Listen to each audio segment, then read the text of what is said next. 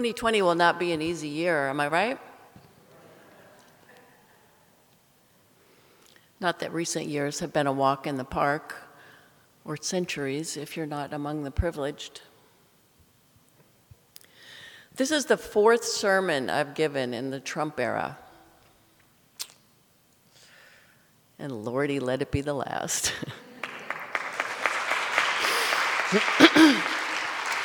The first one in January 2017 was about living in a post-truth world where the President of the United States claimed control over reality. He said things like climate change is a Chinese hoax, and the Russians didn't hack our election. And some of us felt like Alice in hell. I still do. Do you? Let me get one thing right out of the way right now. I'm not going to talk about Trump. Of course, I think he should be impeached and removed, but whether he stays or goes, the systems that put him in power and that have kept people down for decades will still be there. That's what I'm talking about today, those systems, about changing those systems and what we have to change in ourselves. And I don't mean wringing our hands and making snarky comments on Facebook. 3 years in, and we're going to have to be more purposeful than ever to maintain our sanity, our grip on reality, our courage, and our compassion, especially if we wish to do so in a manner consistent with our moral principles, with integrity, in other words, which is our theme for the month of January. Integrity means the quality of being honest or having strong moral principles. Put another way, a person with integrity takes responsibility for their actions, is honest and reliable, and puts others' needs above their own. So in addition to honesty and trustworthiness, integrity implies a little extra soupçon of selflessness, where charitable people put their own needs aside to serve others less fortunate than they, often entire communities like the poor. Someone with true integrity is only interested in doing the right thing, says Oprah. And we understand that it will come at some cost to ourselves. A righteous cost, but a cost nonetheless. This frame has the virtue of simplicity. A person with integrity is selfless, altruistic, ever the good guy. And the opposite is a selfish person, bad to the bone. We call them greedy, rapacious, grasping, money-hungry, or God forbid, power-hungry. And yeah, there are more than a few of those folks in evidence, our rapacious, grasping president among them. I invite you to consider a third option, self-interest, which, properly understood, can be our guide. Neither selfish nor selfless, self-interest is a relational construct that points to our place in the interdependent web of all existence. It's a correlation to the mistake we all make in thinking we're separate from each other and from the rest of the natural world. And it's perfectly consistent with behaving with integrity. Enough about integrity, let's talk about me. I'm the director of a grassroots group of more than 2,200 regular people, including many of you, who want government to work for all of us. 3 years ago, we were the resistance. But now we and millions of others are standing up for justice in much bigger and broader ways. Because regardless of who wins in November, no one is going to do anything for our community unless we have the power to demand it. That's what we're doing. Building independent political power, yes, power, so we can create the world we want. For the longest time, I thought I did this because I cared, because I wanted to help people. There are a few problems with this, though. It's not enough to keep a person going. You get tired and beat up, and if you don't have a stake in the game, you can just take your marbles and blow. Also, it ain't right. When we talk about helping people, we're assuming roles in a hierarchy where some people, the privileged, have more to give than others, the underprivileged. This strips vulnerable people of the agency to fight for what they need. And it denies everyone the stake that we all have in this fight. Lila Watson, a Gangulu artist, activist, and academic from the country that calls itself Australia, puts it this way. If you have come here to help me, you are wasting your time. But if you have come because your liberation is bound up with mine, then let us work together. That's what I mean by self-interest. I do what I do, not just because I care. I don't just care about an abstract bunch of people separate from myself, but because I recognize my own self-interest in a just world. My liberation is bound up with that of everyone, and so is yours. Let me tell you a story. When I was 9 or 10 in 1959, my mother bought the one and only house she would ever own, a small one-story clapboard in Plymouth, Michigan, more or less directly across the street from the apartment we'd lived in for several years. She was a single mom, a school teacher, already 50 years old, and she managed the move on a shoestring, hiring a couple of guys with hand trucks to ferry our stuff across the street. I was in the old apartment, vacuuming up kitty litter, when one of the guys, his name was Buck, molested me. He put his hands up my little seersucker shorts and his tongue down my throat, and I can still remember the way he smelled and how he trembled. Then Buck said, "You won't tell anyone, will you?" And being a compliant 50s kind of gal, I said no. But I did walk across the street to find my mother, who was scrubbing out our new pink bathtub. She was annoyed that I was slacking while she was working hard, so I finally had to squeak out the words, "Buck kissed me." Next thing I knew, somebody picked me up, and I spent the rest of the afternoon at a friend's house. Mom must have made a call. At the end of moving day, when Buck and his partner were gone, and my mother and I were sitting in our new kitchen surrounded by boxes of stuff, she said, I gave him a good strong look. I didn't want to embarrass him in front of his partner. Okay, takeaways. Sexual abuse is all too common. This has happened to virtually every female I know. My mom did get me out of there. And 3, both of us prioritized some guy's feelings over mine. I nursed a bitter resentment about this for years. Some aimed at Buck. I was worried I would run into him again. I was worried about seeing his car on my street. But mostly toward my mother for not standing up for me. I wished she had grabbed one of those kitchen knives and slit his throat, or at the very least fired his ass on the spot. But she didn't do any of that. Why? I don't know for sure, but I can speculate that she felt isolated and afraid. I'm certain she was anxious about money and about getting the move finished on her meager budget. Also, it was 1959, and the water we swam in was patriarchy. My mother was born in 1910, before women even had the right to vote. And although she was college educated and a powerhouse in her own right, my mother helped write the original Social Security Administration language, and she was the first American journalist to interview Ho Chi Minh.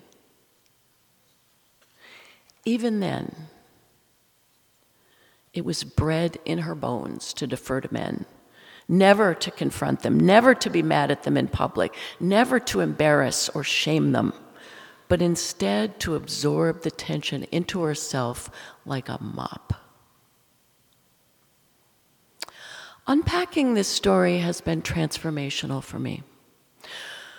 For one thing, although to my everlasting regret, it didn't happen until she was gone, it changed my relationship with my mother. Since I know she loved me, and there's nothing I can do to change what happened, I've had to accept that she did the best she could. Secondly, it showed me that my commitment to justice was more than skin deep. I could see that just as my mother was a creature of her time, I was too. And I began to peel the layers of the story I grew up in. White suburban America in the 50s and early 60s, where men knew best and ran things. And owning a big gas-guzzling car with fins was the pinnacle of success. And that as a girl, my feelings, my intellect, my body, my words were of no importance whatsoever except as in service to men. For sure, my mother did some damage that day. But the story we lived in caused far, far more damage to her, to me, to women and girls everywhere, and to men as well. For the price of being on top is the denial of feelings. You can see how that goes full circle. When inexpressible feelings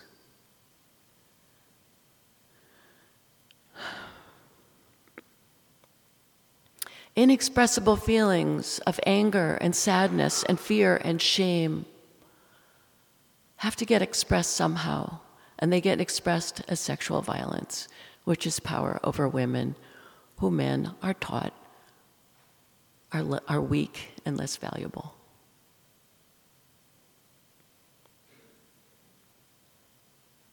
Patriarchy harms everyone. Everyone who is not in power, even the likes of Buck. I can't presume to know what it's black or brown, what it's like to be black or brown or trans, say.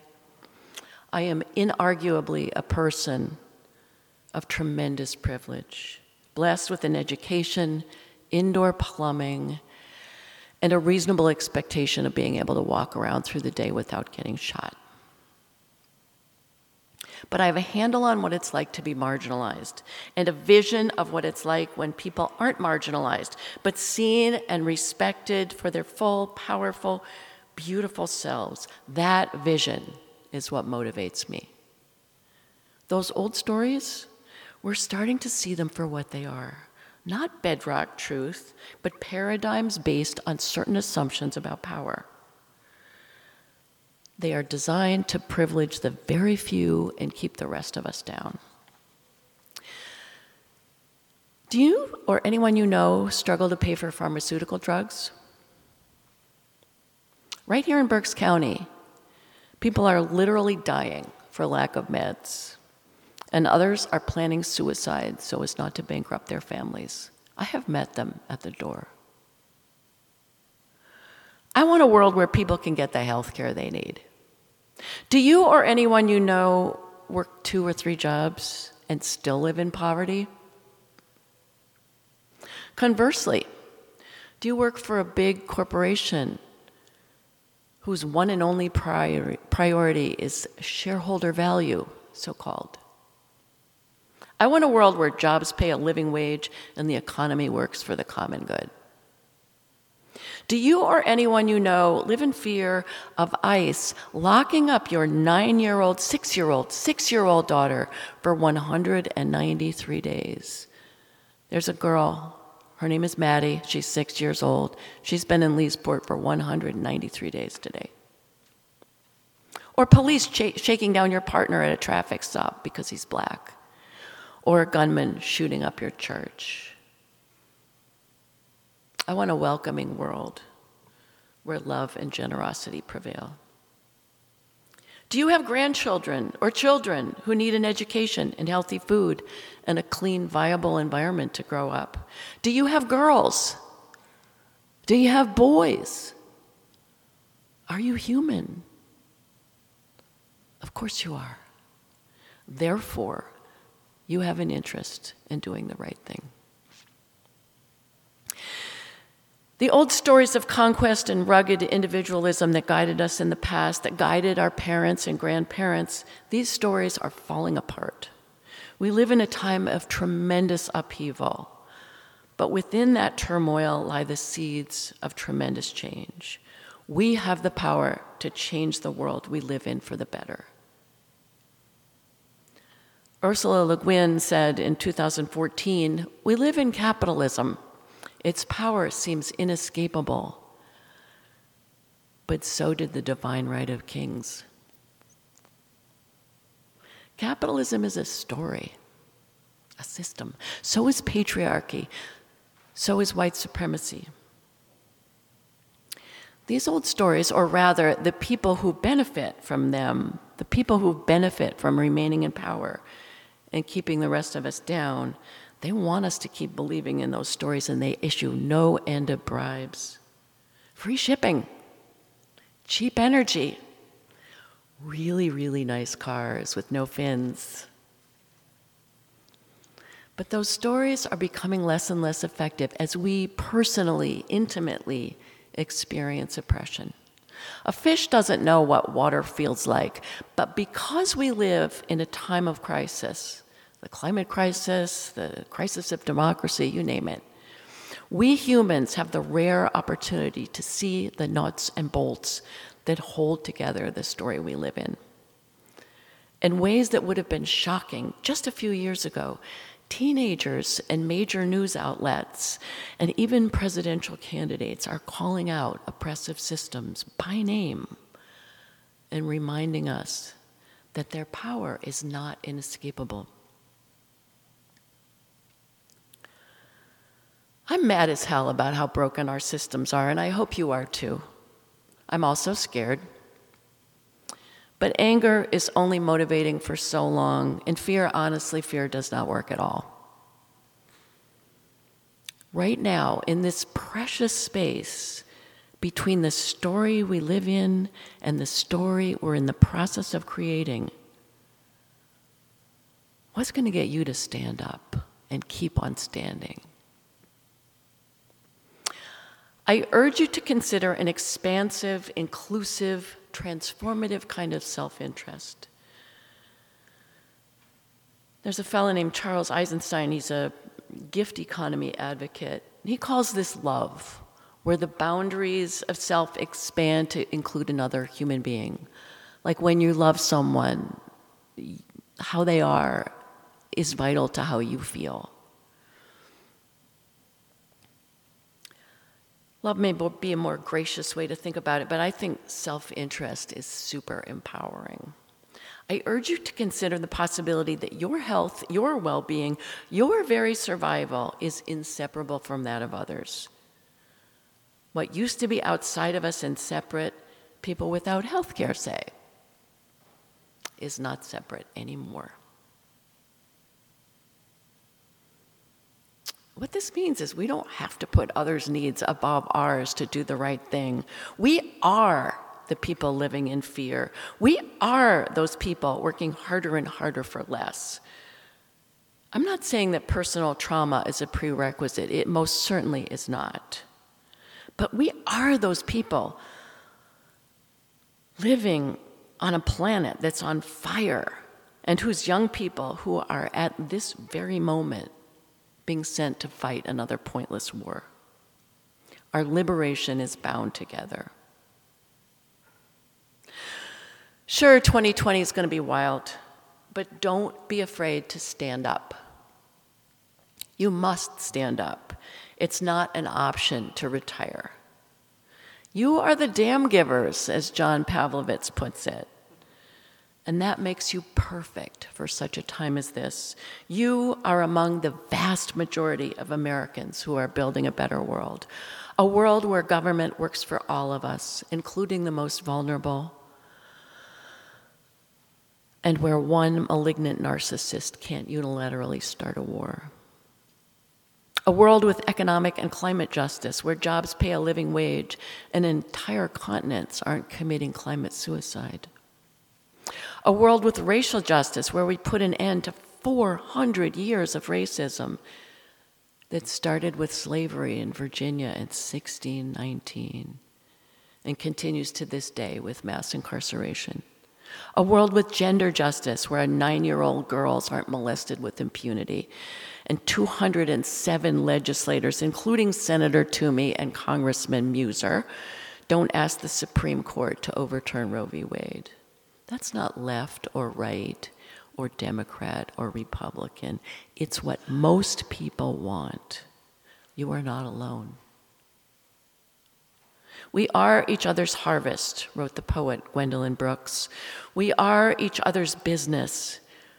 We are each other's magnitude and bond.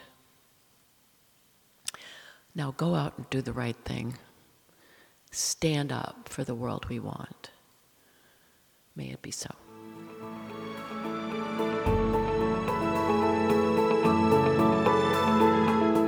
Thank you for joining us this week. If you'd like a copy of the transcript of this sermon, you can